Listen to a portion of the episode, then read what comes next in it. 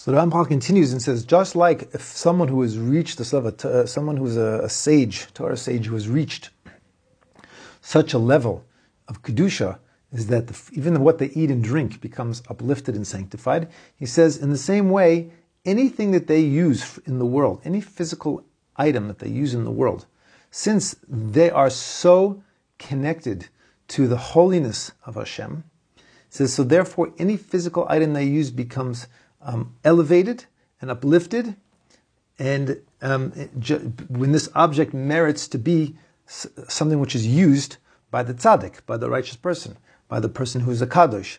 And we've already um, we already see that our sages tell us um, when Yaakov Avinu was um, going to find a, a, wife, it says that he's on his journey. He stopped um, at what he didn't realize at the time was be the future location of the base of Hamikdash, and he put stones around his head. Okay, he put stones around his head to protect himself.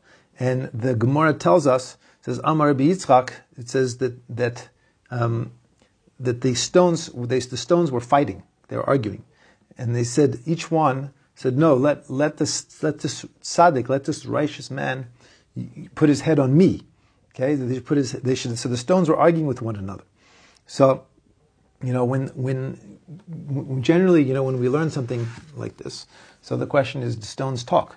Um, were, were, they magical stones? Like, what is it telling us? So, so it, generally, things like this is we don't necessarily say are literal, but it's telling us, teaching us this concept, which is that anything in the physical world, even a stone, okay, even a stone, something which is which is pretty as basic as you can get, that if such a such a holy person uses it, the thing itself becomes uplifted.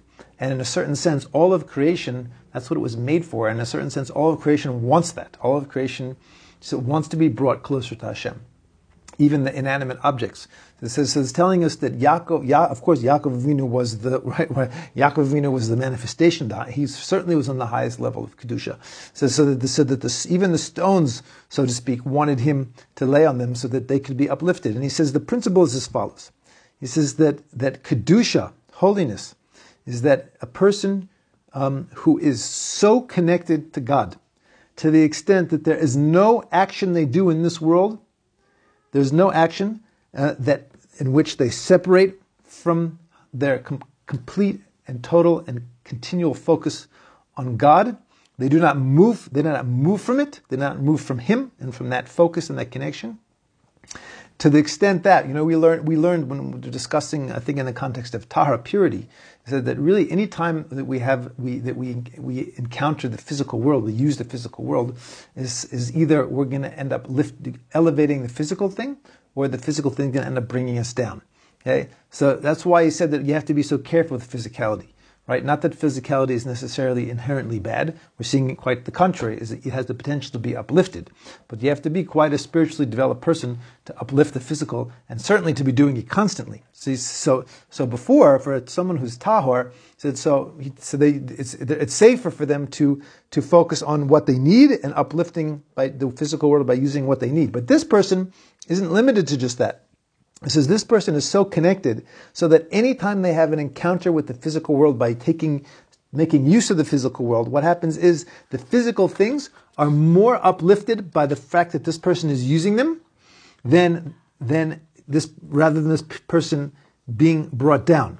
Um, okay, because of his absolute connection um, um, to the to the to, to Hashem.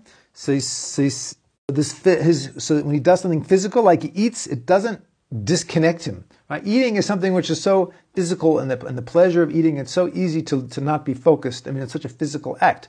It's not an easy thing to, to elevate.